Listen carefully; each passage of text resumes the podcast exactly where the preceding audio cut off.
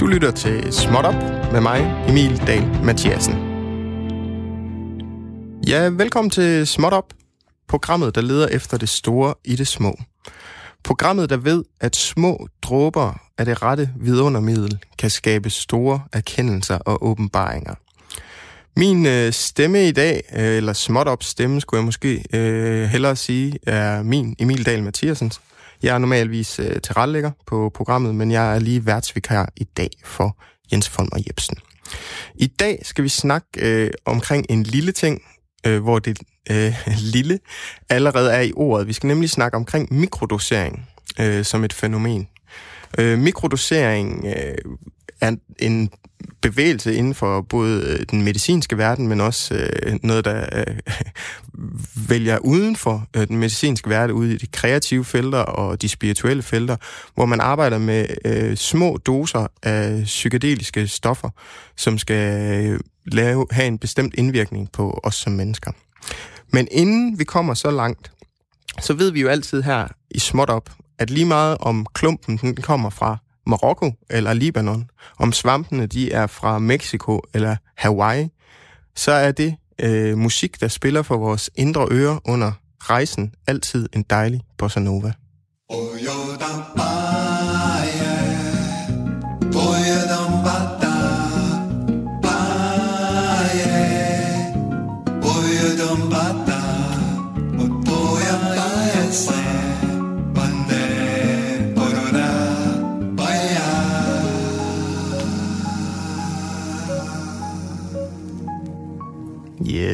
blev vi fløjet i gang med en dejlig bossa nova. Inden vi øh, kommer i gang med at skulle snakke om mikrodosering i dag, hvor jeg har øh, en gæst med, som altid har i småt op, der ved meget mere om øh, det emne, end vi selv gør, og højst sandsynligt også en del af vores lyttere, øh, de gør, så skal vi lige forbi øh, nyhedsbilledet, hvor vi som altid skal have en Breaking Smot. Og i de her øh, agurketider, som det jo ofte er i mediebilledet i den, øh, om sommeren, øh, så yndlingsemnet er jo altid det danske sommervejr.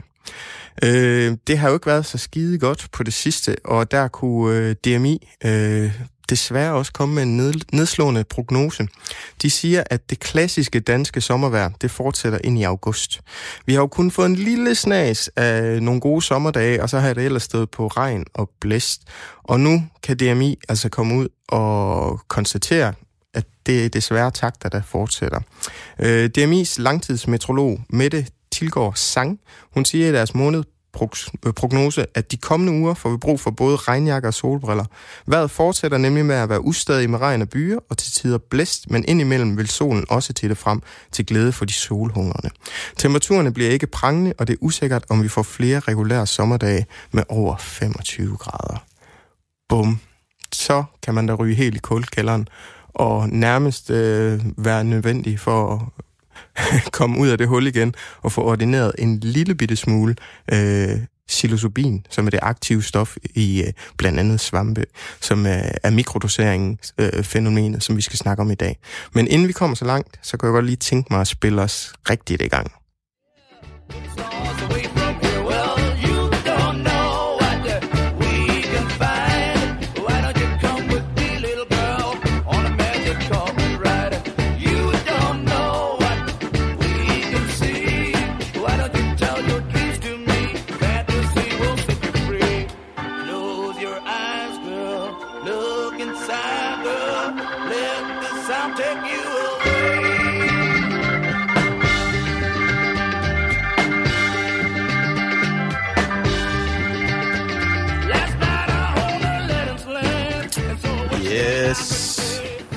Der spillede Steppenwolf os lige i gang øh, og fløj os ind øh, på det magiske tæppe. På det magiske tæppe fra et sted øh, på Sjælland, der kommer min øh, gæst også flyvende ind i dag. Jeg skal sige velkommen til Margit Anne Petersen, som er antropolog og lektor ved Center for Rusmiddelforskning. Velkommen til, Margit. Tak. Margit, øh, vi starter næsten altid her i Småt op øh, med sådan en øh, hyldest til Benny Holst og Arne Vivler, øh, som har lavet en sang, der hedder Sangen om mere værdi, hvor den første øh, strofe i, i sangen, det er, jeg står op om morgenen, går hen på mit job, jeg laver noget, og jeg får min løn, men det, jeg laver, er mere værd end det, jeg får. Øh, det bruger vi som sådan en introduktion til, til at spørge vores gæster om. Når du står op om morgenen og går hen på dit job, hvad er det så, du laver? Jamen, øh, det er meget forskelligt, men sådan overordnet set, så er det jo, øh, kan man sige, øh, forskning i øh, forskellige øh, brug af psykedeliske stoffer. Øhm, og øh, noget af det handler om mikrodosering, noget af det handler om større doser, for eksempel øh, ceremonier med ayahuasca eller svampe, og så alt muligt forskelligt. Og forskningen handler jo både om at læse en hel masse, det handler om at planlægge interviews, tage ud og observere, øh, møde folk, øh, læse på nettet osv., så, videre. så det er meget alsidigt. Mm.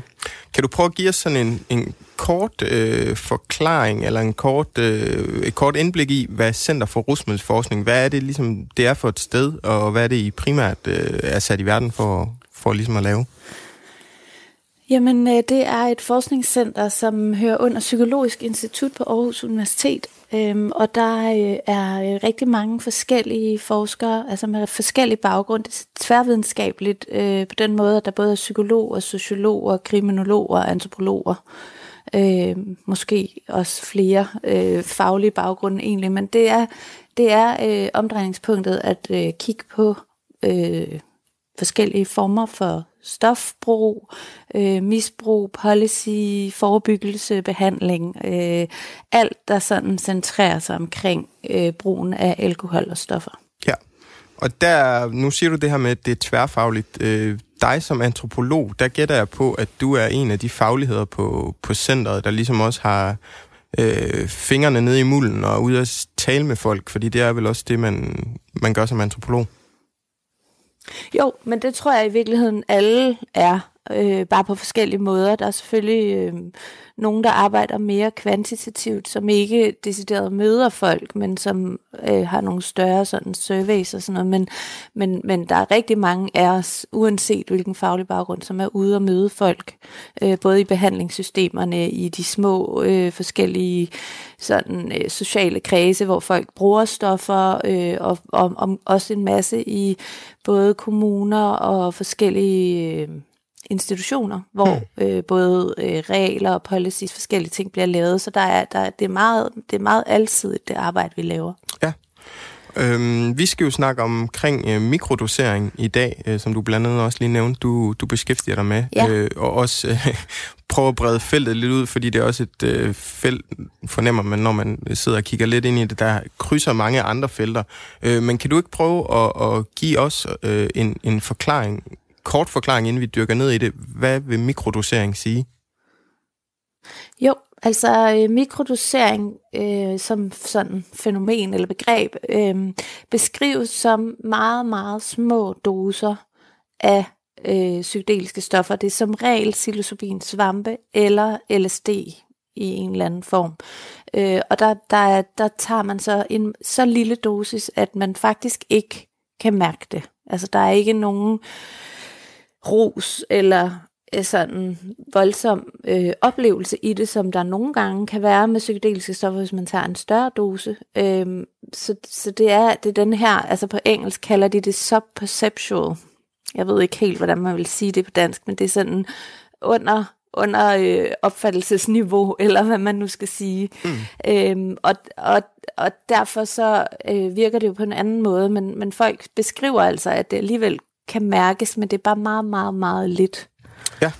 Kan du prøve at sådan, give os måske en historisk kontekst på det? Hvad, hvor, hvor stammer det her mikrodosering fra, og hvad det ligesom sprunget altså, ud fra? Øh, jamen, altså, det er en amerikansk psykolog, øh, James Fadiman, øh, som er ret berømt inden for hele det psykedeliske felt, som egentlig har sådan beskrevet mikrodosering sådan først, tror jeg. Det er der, det kommer fra. Altså, jeg skal jo ikke kunne udelukke, at der er et eller andet, jeg ikke lige har læst, men det er sådan tit ham, man, det er tit ham, man forbinder med begrebet. Han har så skrevet en bog, som bygger på øh, en hel masse selvrapportering fra folk. Altså han har lavet sådan et et forsøg eller et studie, hvad man kan sige, hvor folk skulle skrive ind med deres oplevelser. Og ja. så har han ligesom lavet den her bog, øhm, som beskriver både store doser som øh, et spirituelt øh, foretagende, og moderate doser som et terapeutisk foretagende, og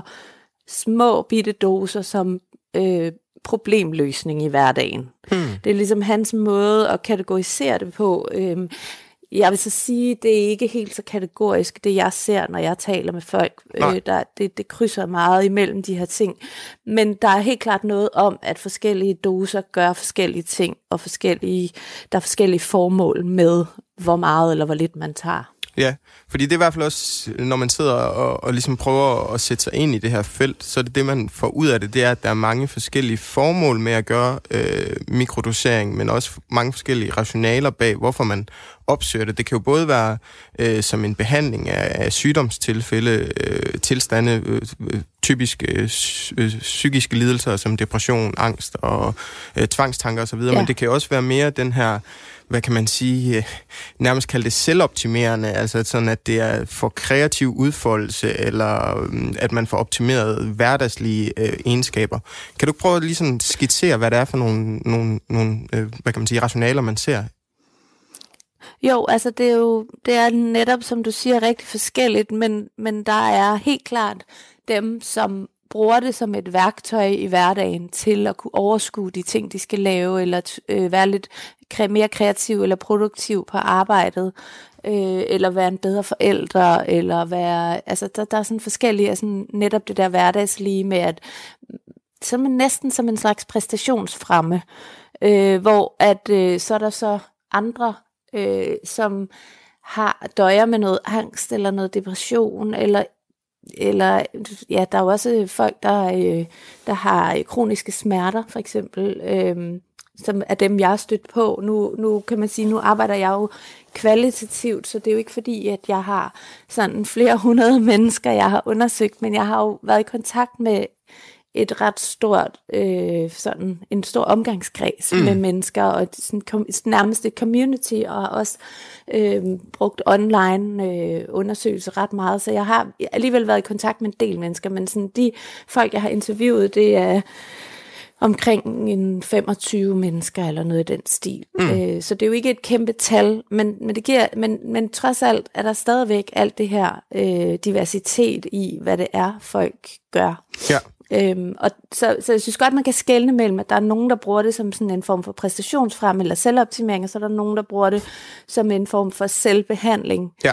Øh, og, det, og det er netop det, det er sådan en gråzonefelt imellem, hvad er, der en, hvad er egentlig medicin, og hvad er stoffer, eller hvad er officiel og uofficiel behandling, ja. som jeg synes er virkelig interessant som ja. antropolog. Øh, så det er noget af det, jeg ligesom virkelig kigger på, mm. øh, for at prøve at forstå, Øhm, ja, men altså, øh, de fleste mennesker siger, at det faktisk altså, gør en kæmpe forskel for dem at tage de her bitte små doser. Ja, fordi jeg skulle lige til at spørge dig omkring... Dag. Jeg skulle lige til at spørge dig omkring, Margit, om altså, man kan skelne mellem de forskellige rationaler bag og, og at tage de her mikrodoser. Øh, men kan man se nogle sammenhæng i de tilbagemeldinger, du har fået, selvom de gør det ud fra forskellige øh, formål? Ja, altså de, de fleste af dem, som gør det, af dem jeg har talt med, de siger, at øh, det gør en stor forskel. Øhm, men, men som det altid er med den her slags ting, så er det enormt svært at få de dårlige historier. Mm. Altså det er enormt svært at få folk til at fortælle noget dårligt om det. Øh, og det er måske også fordi det ikke er sådan en en officiel ting, eller sådan, det er, en, den, det er lidt stigmatiseret, og det er lidt øh, hemmeligt, også fordi det er ulovligt, og det er også måske lidt risikabelt. Altså, man mm. ved jo ikke, hvordan man reagerer på stoffer, hvis man ikke... Altså, nu kan man sige, med de her meget små doser, er folk som regel enige om, at det er mindre risikabelt, mm. end at tage større doser. Men stadigvæk, man kan jo ikke vide det. Øh, jeg har fået nogen, der har fortalt en lille smule om, hvornår det ikke er gået sådan helt hensigtsmæssigt, men, men, men helt overvejende er alle meget, meget positive og interesserede i at fortsætte med det, fordi de synes, det virker for dem, ja. uanset hvad det er for en grund, de har. Ja, og det er måske meget vigtigt lige at få slået fast, at øh, uanset hvor, hvor øh, rationalet udspringer fra, om det er øh, sygdomsbehandling eller, eller om det er optimerende, så er det jo en ulovlig praksis, man har gang i, fordi det er ligesom lovgivningsmæssigt ikke er lovligt herhjemme. Øh, så det er også meget ja. det her... det, bliver jo, det bliver jo en form for øh, selvregulerende øh, praksis, man har gang i, hvor man selv skal styre mængderne, og man skal selv styre, hvad, hvad er det for noget, om det er svampe eller LSD, jeg får fat i. Så der er også meget sådan øh, ja. følelser frem, kan man næsten fornemme.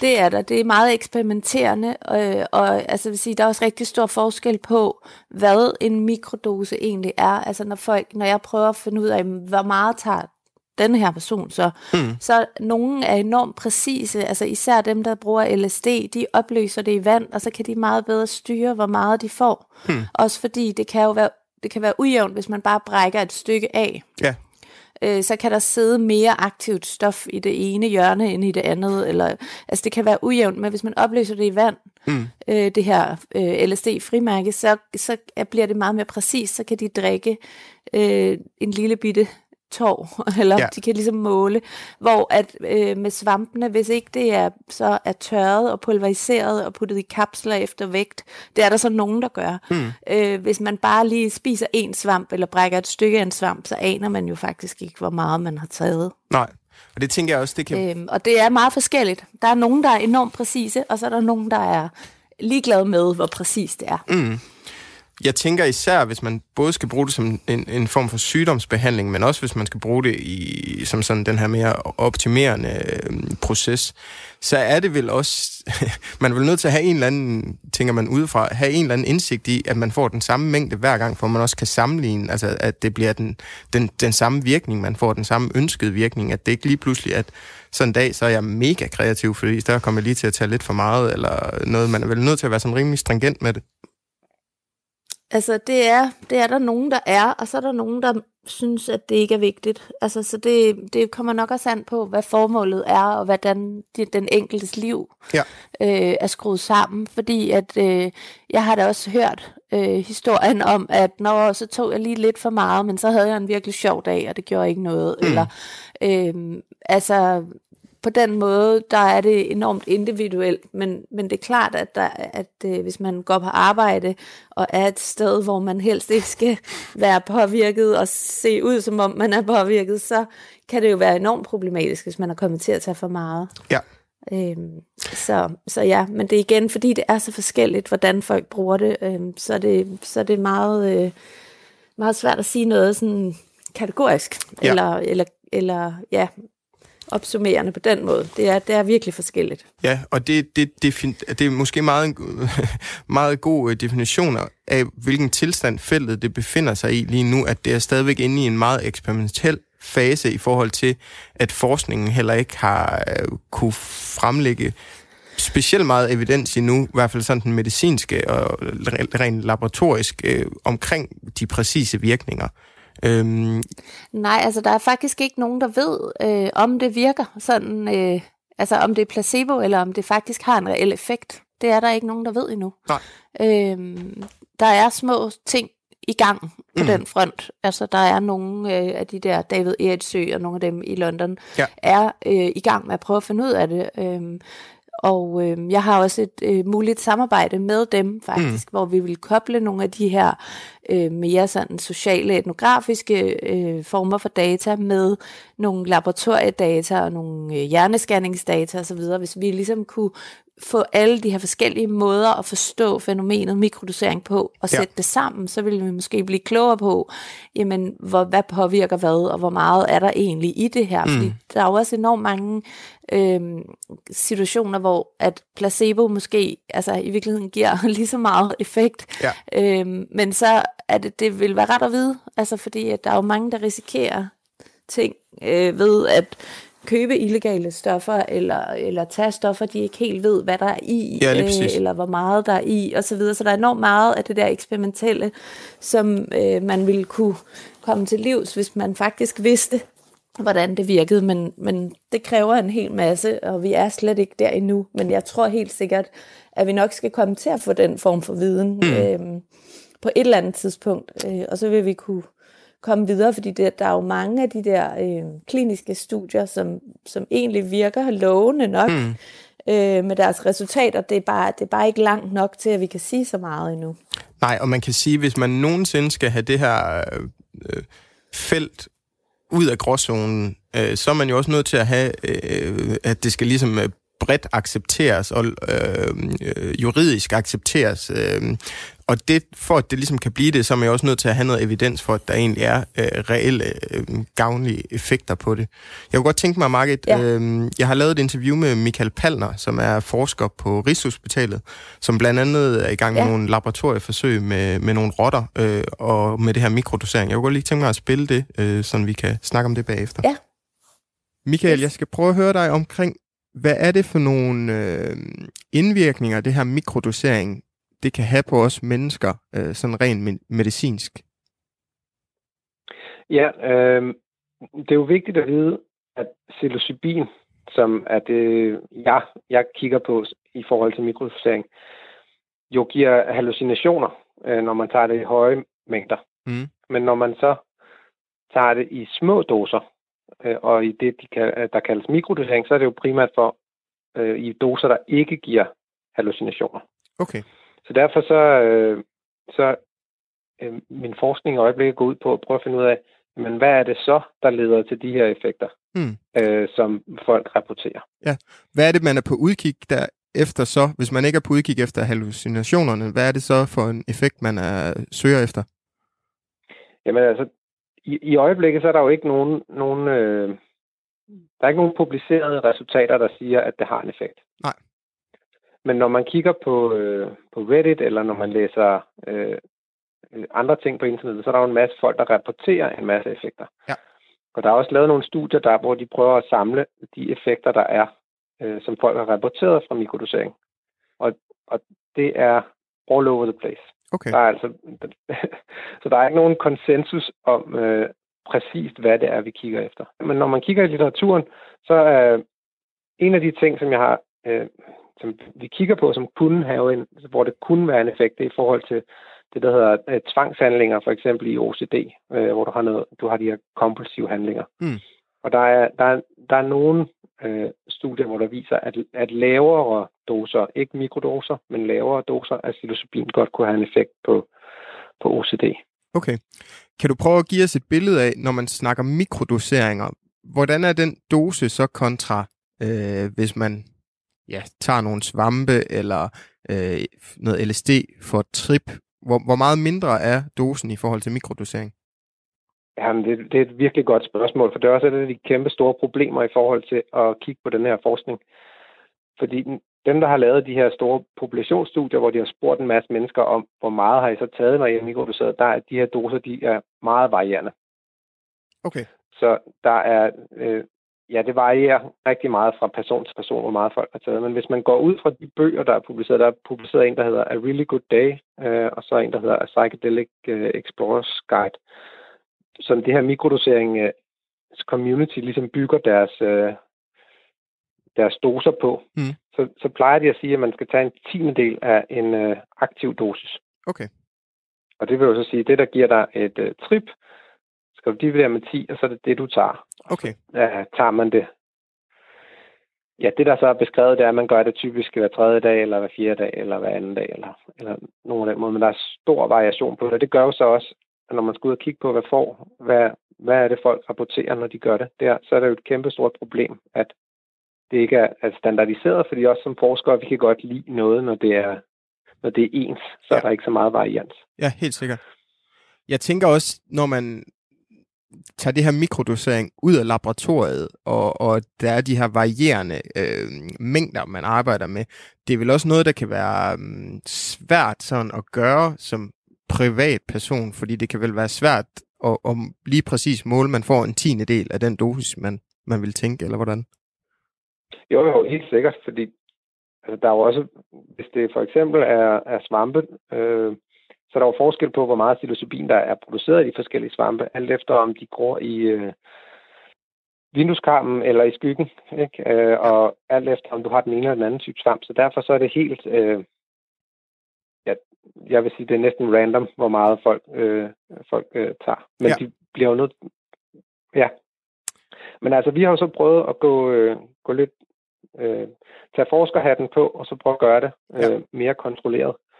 Og så har vi øh, i samarbejde med, med Martin øh, inde på Rigshospitalet også, som har kigget på høje doser af psilocybin i øh, mennesker, prøvet at finde ud af, hvad er en tiende del af en dosis, der egentlig giver et trip. Okay. Kan du ikke prøve at forklare os lidt om de, de forsøg, du har gang i, øh, eller er med til at lave lige nu, Michael? Jo, Jamen det, det er nemlig, øh, det første det er nemlig, at vi, vi skal prøve at se, om vi kan studere øh, mikrodosering. Og vi gør det så i, en, i, i dyr i stedet for, fordi det er mere kontrolleret, end at vi kan give det til mennesker. Så derfor så prøver vi at finde ud af, hvad er en mikrodose i rotter. Og på den måde så bruger vi så øh, PET-scanning, øh, som er et sted, hvor man kan se, hvor meget stof kommer op i hjernen. Der kan vi så måle, hvor meget psilocybin kommer der op i hjernen på de her rotter, når de får en høj dosis, og når de får en lav dosis. Og vi kan så øh, finde en dosis, der passer med, at de får cirka en tiendel af det, der skal til at give øh, et trip. Okay. Derefter, så, så øh, et af præmisserne for, for studiet, det er, at vi antager, at vi ikke aktiverer 5-HT2A-receptoren. Det er det, det, vi hele tiden går ud på. Vi vil ikke have hallucinationer. Hmm. Men i stedet så prøver vi så at kigge på alle de andre receptorer, som psilocybin binder til. Okay. Fordi man snakker hele tiden om, om, øh, om den her receptor, der giver hallucinationer, men øh, der er i virkeligheden rigtig mange andre receptorer, der også spiller ind i, øh, i farmakologien af psilocybin. Den binder næsten til det samme som, øh, som serotonin, Okay. øh, som er den neurotransmitter, der er i hjernen. Øh, øh, jeg ved ikke, om det bliver lidt for, for kompliceret. Altså det er i hvert fald, øh, man kan sige, det er nogle nogle meget små ting, man, man kigger ind i, men det giver vel også meget god mening i forhold til, at man netop snakker om mikrodoseringer. Det, det, hvis man kigger helt ind i de små, øh, små enkelte receptorer og så videre, det er virkelig et nørklearbejde, vil man kunne sige. Ja, ja forskningsmæssigt så er det et nørklearbejde. Ja. Kan du, nu ved jeg godt, at forskere er altid lidt øh, påpasselige med at udtale sig, inden man er færdig, færdig med sin forskning, men har I indtil videre øh, opdaget noget i, i det her forløb? Jamen, vi ved, at, at, øh, at den receptor, der giver hallucinationer, er ikke den første receptor, som psilocybin binder til. Okay. Så der er helt sikkert nogle andre øh, effekter af det her stof, når man tager det i lavere doser. Om, recept, om, øh, om, de, ja, om de effekter så kommer, øh, kommer ud, når man tager det i mikrodoser, det har vi ikke øh, helt styr på endnu. Men det ser ud som om, i, i de rotter, vi bruger, at der er nogle effekter af, at vi stimulerer nogle andre steder end øh, den receptor, der giver hallucinationer. Okay. Så, så I er ved at finde ud af, at man måske kan ved hjælp af mikrodosering bane vejen udenom hallucinationerne, og så få nogle potentielt øh, givetige effekter? Hele pointen med det vil jo så være at finde ud af, hvilken receptor, hvad er det så, vi stimulerer? Og kan vi så lave et stof, der ikke giver hallucinationer, okay. som også stimulerer samme sted? Fordi i, i sammenhængen med mikrodoseringen, så må man se hallucinationerne som en bivirkning. Mm. Fordi hvis, hvis du siger, at øh, man skal kunne gå på arbejde hver dag, og man skal øh, tage en pille, og så øh, bliver man rask for det, man nu, øh, nu fejler, eller det, man gerne vil have det hjælper på, så nytter det jo ikke noget, at man, hvis man kommer til at tage to piller for hallucinationer, og så ikke kan arbejde eller køre bil. Nej. Så derfor så vil vi gerne prøve at, eller det optimale mål er jo så at finde et stof, der så ikke giver hallucinationer, men stadig har de andre effekter, som mikrodosering har. Okay. Måske har. Måske har lød det fra Michael Palner, som er forsker ved Rigshospitalet, som er i gang med nogle forsøg omkring mikrodosering. Og det øh, sagde han, fordi vi har i småt op øh, udforsker mikrodoseringen af psykedeliske stoffer som et felt. Og det gør jeg i selskab med min gæst i dag, som er Margit Anne Petersen, øh, som er øh, lektor og antropolog, øh, og hun er lektor ved Center for Rusmiddelforskning. Øh, Margit, jeg tænker, øh, nogle af de ting, Michael han snakker om, Michael snakker jo fra et øh, klinisk og et medicinsk øh, øh, udgangspunkt. Øhm, og ja. han, han er jo meget nede i, i detaljen omkring de enkelte receptorer og så videre. Jeg tænker noget, jeg godt kunne tænke mig sådan lidt, lidt at spørge dig omkring, det er, at der er vel også sådan forskellige måder, man kan ligesom anskue hele mikrodoseringsfeltet på. Altså om det er det her mere altså neurale, hvor man kigger på hjernens effekt af det, og hvordan det øh, ligesom kan have nogle givetige virkninger. Men så er der vel også mere sådan en, man kan vel kalde det fænomenologisk, eller hvad man vil sige, men det her, hvor det er mere det transformative, eller det er øh, personlighedsudviklingen, der også kan være til stede i det. Er det noget, du kan, kan genkende? Ja, altså jeg kigger jo på den, hvad kan man sige, oplevede effekt. Øh, så, så der er vi jo over i noget af det mere fænomenologiske og sociale og, og personlige, sådan subjektive øh, fortællinger og, og oplevelser. Øhm, og så kigger jeg også lidt på, øh, hvad kan man sige, de mere sådan sociale og kulturelle kontekster, der er mm. øh, for det her. Altså, hvad er det for nogle sammenhæng, det foregår i? Hvad er det, hvordan bliver det forstået og talt om, og så videre. Så der, der er sådan, der er flere aspekter i det, øh, ja. fra, fra, det, fra det synspunkt, jeg har. Mm. Ja. Jeg kunne godt tænke mig øh, sådan at spørge dig lidt omkring det her med mikrodoseringen, som nu har, jeg synes, vi har, vi har, vi har prøvet at i hvert fald øh, øh, kortlægge hvad, den medicinske vinkel på det, at det endnu er der ikke noget helt fast evidens for, at det virker som en behandlingsform for de her blandt andet øh, psykiatriske lidelser. Men der er en del tegn på, at det kan virke, og det er også det, Michael han siger, at der er ligesom tegn på, at det blandt andet ja. kan være med til at behandle de her tvangshandlinger. Hvis vi nu kigger over i den anden boldgade øh, med det her øh, det selvoptimerende øh, rationale, der har man en eller anden, øh, når man sidder og læser om det, får man i hvert fald hurtigt et billede af, at det ligesom er det her Silicon Valley-agtige fænomen, hvor det er de her tech-folk, der ligesom får at blive mere kreative og optimere sig selv øh, i deres arbejde, tager mm-hmm. de her mhm. små doser. Kan du ikke prøve at, at, at ligesom, øh, male det billede for os, hvordan, hvordan det ser ud derover blandt andet? Jo, altså nu har jeg jo ikke øh, sådan direkte studeret det i Silicon Valley, så jeg har jo ikke nogen altså sådan konkrete dybtgående eksempler derfra. Nej. Men det er helt klart, at der både i litteraturen og i medierne bliver beskrevet en hel masse omkring øh, den her kultur. Altså det er jo også fra USA, at øh, at de her øh, for eksempel study drugs med Ritalin og Adderall og alle de her ADHD-lægemidler øh, bliver brugt til også præstationsfremme. Øh, det er så ikke så meget det kreative, men det er sådan mere det her med at kunne være udholden og holde sig vågen hele natten, eller altså sådan en, en kontrolleret version af amfetamin eller kokain. Ikke? Mm. Så der er forskellige versioner af præstationsfremme, som, som tit på en eller anden måde kommer fra USA, ja. øh, hvor der er en kultur for, at øh, man skal virkelig øh, kæmpe for at være den bedste, eller man skal, man skal skille sig ud, man skal arbejde hårdere, end man måske kan. Mm. Øh, og det er, øh, det er også noget, der vinder ind nogle steder herhjemme. Det er helt klart, at det ikke er lige så øh, udbredt og accepteret, som det er mm. i USA, men men, der, men det foregår også i, i nogle kredse i Danmark. Ja, jeg fandt blandt andet, og andre europæiske lande. Ja, jeg fandt blandt andet en artikel, du havde været med til at skrive, øh, en videnskabelig artikel omkring, øh, hvor du netop undersøgt øh, det her brug af ADHD-medicin i forbindelse med ja, øh, eksamener og så videre, hvor der blandt ja. andet i hvert fald var nogle... Det byggede både på et feltarbejde i øh, USA, men også hvor du havde lavet noget feltarbejde i Danmark, så det er også et fænomen, vi ser herhjemme. Ja, det er det. Øhm, det er klart, at det ikke er lige så udbredt, og det er heller ikke lige så nemt at finde øh, folk, der vil tale om det i Danmark, som mm. det er i USA. Øhm, og det, det tror jeg også har noget at gøre med, at det er slet ikke lige så accepteret som sådan en, en måde at være på, eller gøre ting på.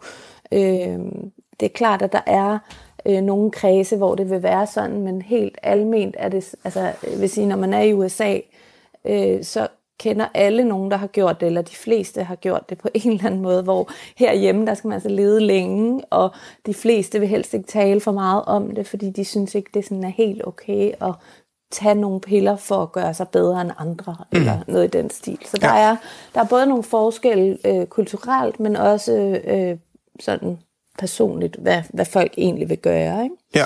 Øhm, jeg tror, nu, nu var jeg fokuseret jeg specifikt på studerende, og der er jo også nogle, nogle strukturelle ting, som er meget forskellige, fordi at i USA er studierne helt vildt dyre som regel, og altså, der, der er mange penge på spil, og der er meget øh, lidt støtte i forhold til herhjemme, hvor folk får SU, og hvor altså, der er ligesom et socialt system her, som hjælper en.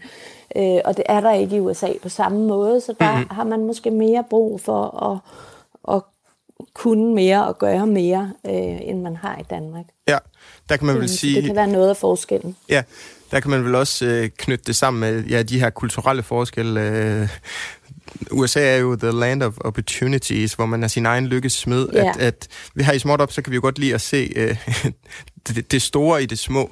Så hvis man prøver ja. at sætte den lidt op på det store klinge, kan man se mikrodosering, hvis man kigger lidt mere kritisk på det, kan det være et udtryk for, kalde det neo, neoliberalisme eller effektivitetstyranni?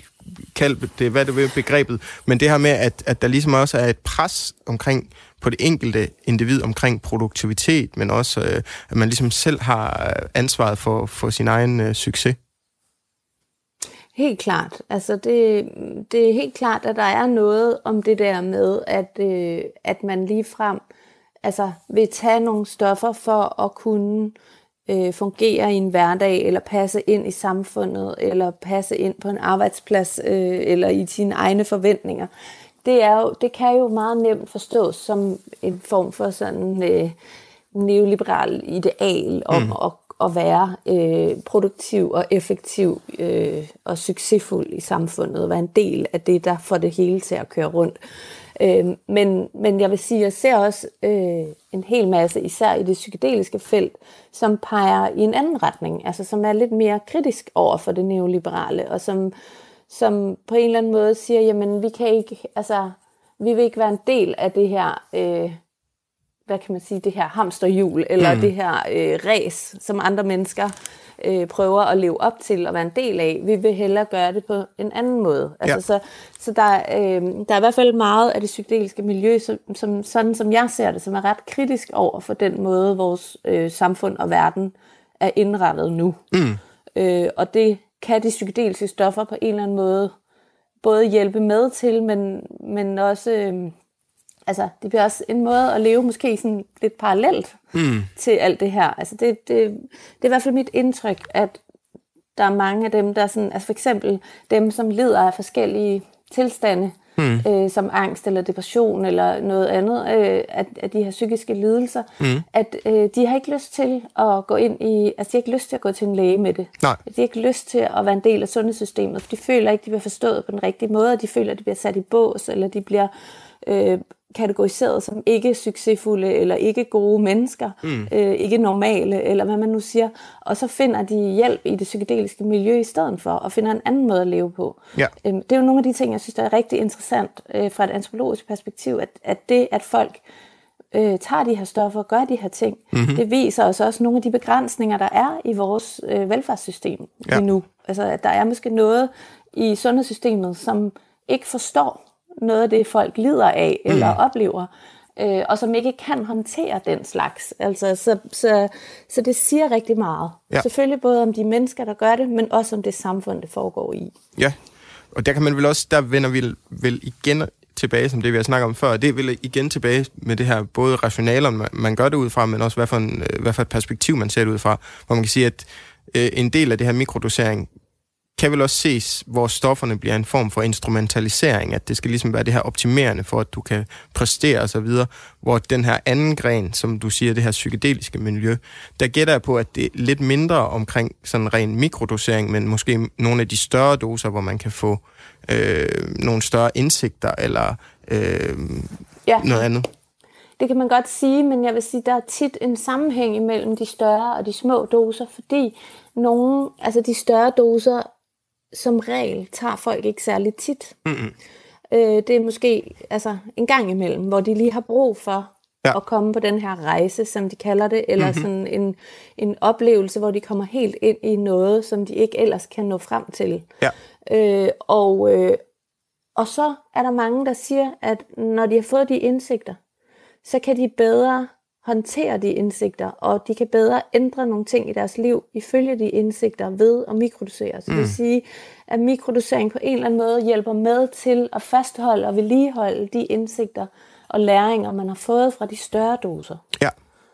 Øh, hvis det giver mening. Jamen, det synes jeg øh, helt, helt bestemt, det, det gør. Jeg kunne godt fordi tænke, der, ja, der er tit nogen, der oplever et eller andet.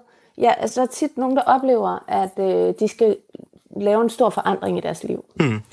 Øh, og, og kunne rent faktisk lave den forandring, eller bryde dårlige vaner, øh, det er rigtig svært. Og det er noget af det, som folk oplever, at mikrodosering gør bedst. Altså ja. det er, at når man tager den her lille bitte dosis hver tredje dag, øh, som de fleste gør, så, så hjælper det simpelthen mm. til at kunne gøre ting på en ny måde, eller ja. opleve ting på en ny måde. Mm. Ja, fordi jeg kunne ja. godt tænke mig, Margit, øh, hvis man ligesom ser mikrodosering øh, over i den ene ende af, af skismadet, så i den anden ende, så er der så det, man vil kalde øh, ja, en, en maxidosis, eller hvad det også bliver omtalt som the heroic dose, som er sådan de her store, øh, store doser, hvor man ligesom kan få mere, altså sådan, ikke noget, man gør hver tredje, fjerde dag, men noget, som, som du siger, man gør øh, sjældent, eller bare en enkelt gang, øh, som ligesom kan give den her store åbenbaring, eller nærmest sådan katarsis-oplevelse, øh, og man kan virkelig ja. læse nogle vilde øh, vidnesbyrd fra nogle af ja, dem her. Ja, der er nogle ret vilde beskrivelser. Ja. Ja. Kan, du, kan du prøve at sådan skitsere lidt, hvad, hvad er det, at det ligesom repræsenterer øh, de her lidt større mængder? Ja, men det er også igen enormt forskelligt, fordi der er mange, der gør det, øh, fordi de har brug for at løse nogle ting, mm. som de tumler med. Altså sådan, at det har den her terapeutiske funktion. Øh, men der er også nogen, der bare er rigtig nysgerrige på, øh, hvad, hvad handler deres liv, og hvad handler verden om, og hvordan, altså sådan at se de større øh, ting. Mm. Øh, så, så der er sådan en, altså der er både den her nysgerrighedsrejse, altså den, den her sådan udforskelse af sig selv og verden, ja. øh, og så er der den her mere sådan terapeutiske vinkel på det. Mm. Men, men jeg vil sige, øh, i de ceremonier, jeg har observeret, der, øh, er der, altså, der er sådan en, en hel runde, man laver, hvor folk simpelthen siger, hvad er deres intention med at tage det her ja. stof og være i den her ceremoni. Så alle bliver bedt om at tænke på forhånd over, hvorfor vil de det her? Mm. Øhm, og om det så er, fordi man vil udforske sig selv, eller noget spirituelt, eller en verden, eller noget i den stil, eller om det er, fordi man tumler med et problem øh, og vil have hjælp til det. Og nogle gange er det faktisk begge dele. Altså mm. nogle gange er det ikke, det er ikke nødvendigvis modsætning. Altså, og det vil jeg så faktisk også sige til hele det her med præstationsfrem i den ene ende af spektret og behandling i den anden ende det er også nogle gange øh, egentlig uklart, hvornår det er det ene, og hvornår det er det andet, og nogle gange er det begge dele på én gang. Ja. Øh, så, så selvom man tit stiller det op sådan, mm. altså, og måske også af analytiske årsager, at man siger, at det er både det her, det her og det her, øh, så, så kan det faktisk være enormt svært helt at finde ud af, hvornår det er det ene, og hvornår det er det andet. Ja. Der er virkelig mange overlap og gråzoner, øh, og det er ikke så nemt at skille det ad på en eller anden måde.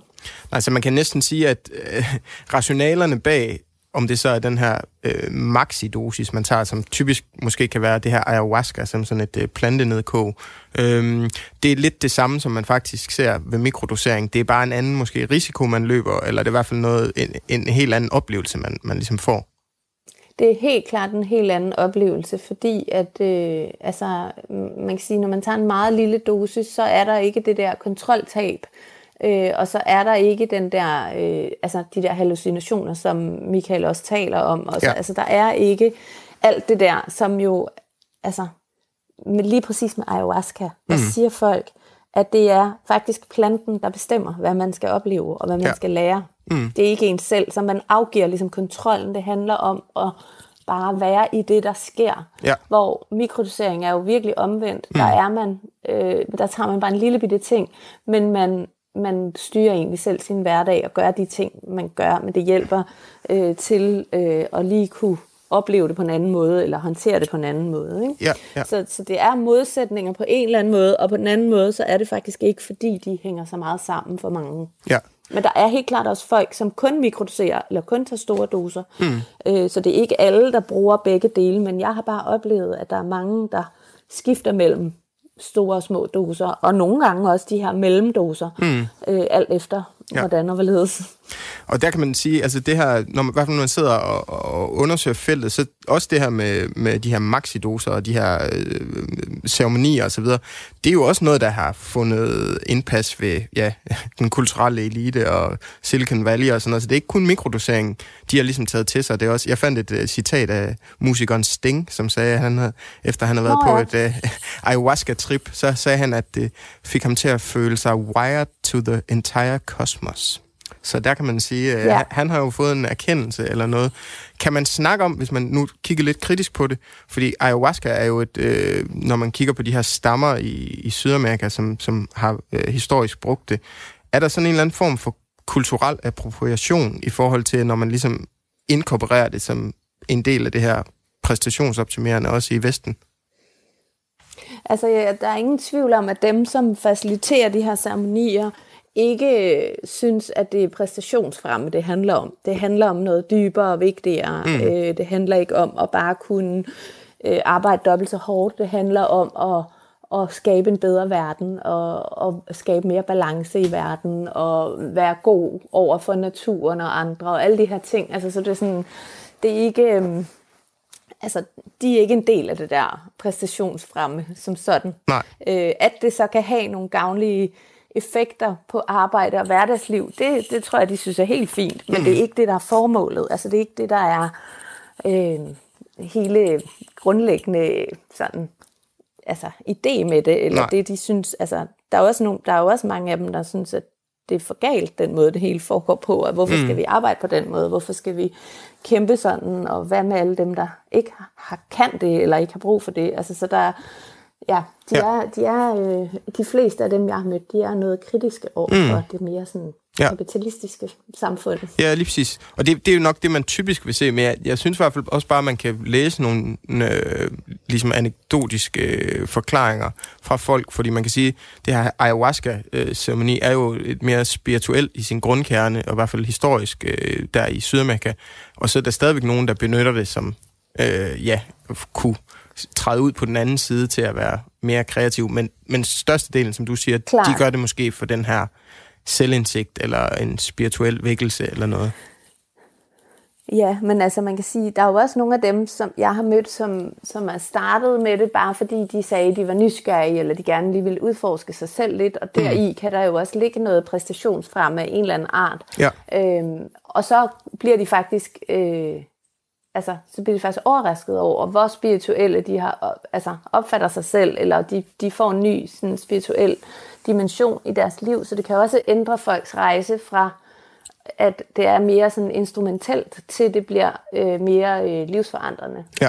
Øhm, og sikkert også omvendt. Altså, så mm. jeg, jeg synes i hvert fald, det er noget, der karakteriserer, det er, at folk sætter ud på en eller anden rejse med et bestemt formål, og så udvikler det sig helt vildt derfra, ja. fordi der er ingen, der ved, hvad de møder, og hvad der sker, og, og hvordan det bliver brugt i mm. deres liv. Så, så det er helt klart, at det ikke er, sådan, det er ikke bare den der lige sådan, nu ja. gør jeg det her, fordi sådan og sådan, og nu fik jeg det ud af det, jeg gerne vil have. Der kommer mm. noget nyt hele tiden. Ja. Så man kan næsten sige, at i en øh, moderne, øh, rationalistisk og affortryllet verden, så kan de her ayahuasca-trip måske være det, der kan forbinde os til noget uh, hinsides igen. Det er der i hvert fald nogen, der synes. øh, helt klart. Ja. Øh, men, men ja, det er, jo, det er jo også, altså nogle af dem, jeg har fulgt, har været, altså dem, der faciliterer de her ceremonier, er jo også bekymret, fordi at, øh, hvad hvis det bliver talt om på den forkerte måde, eller hvad hvis det bliver formidlet ud, øh, sådan så at, øh, altså, at det ikke kan foregå, eller at det ikke kan lade sig gøre, altså hvis der kommer dårlige historier ud om det, eller mm. hvis der kommer øh, sådan nogle skandaler, eller hvis folk, altså noget af det, de er mest bekymrede for, det er, at folk, som har været på en eller to ceremoniophold, så rent faktisk selv går ud og begynder at facilitere. Altså, så, så der er også hele den her med, hvornår, kan man, hvornår ved man nok om det til at kunne facilitere for andre, eller hvornår, hvornår, gør man, hvornår faciliterer man det rigtigt, og hvornår gør man ikke. Og det er jo enormt svært. Altså mange af dem, som er meget aktive i det der community, de rejser frem og tilbage mm. mellem Sydamerika og Danmark, ja. for at gå i lære, eller for at gå på kurser osv. Øh, men der er jo ingen sådan officiel autoritet omkring, mm. hvornår er man øh, god nok, eller hvornår ved man nok ja. øh, til at kunne hjælpe folk. Så der er jo også, på den måde er det også et meget eksperimentelt felt. Ja, akkurat øh, ligesom mikrodosering. Ja, ja. Og, Præcis. Ja, og således sagde Margit Anne Petersen, som er antropolog og lektor ved Center for Rusmiddelforskning. Øh, vi har snakket om mikrodosering i dag. Øh, jeg vil gerne sige rigtig mange tak til dig, Margit, fordi du tog dig tid til at være med. Tak. Jamen, ja. det var sjovt at være med. Jamen, det var godt. Og jeg vil lige som altid afslutte øh, dagens program med et øh, digt. Og det øh, i dag har jeg valgt et øh, digt af en af, i, i takt med temaet, øh, en af de store øh, danske poeter, som tog rejsen, men aldrig vendte tilbage. Eik Skallø fra Steppeulene lille snas af hans Tenachet. Min elskede, nu er jeg kommet tilbage fra et vanvittigt trip til det mellemste østen. Jeg bringer guld fra moskéernes tage og ædelt silke fra Middelhavskysten. Jeg har blaffet 10.000 kilometer. Min tale er hæftig som blæst på trompeter. Lad mig knæle for din bestjernede fod og give dig et lotus læbekys. Min elskede snus til min afghanjakke, broderet med isblomster fra gyldhane. Når vi har grinet, så skal vi snakke. Dit sorte hår drypper smuk fra din pande. Ja, således sagde Eik Skalø, og nu vil jeg bare sende et uh, Lotus læbekys videre til nyhedsverden. Tak for i dag.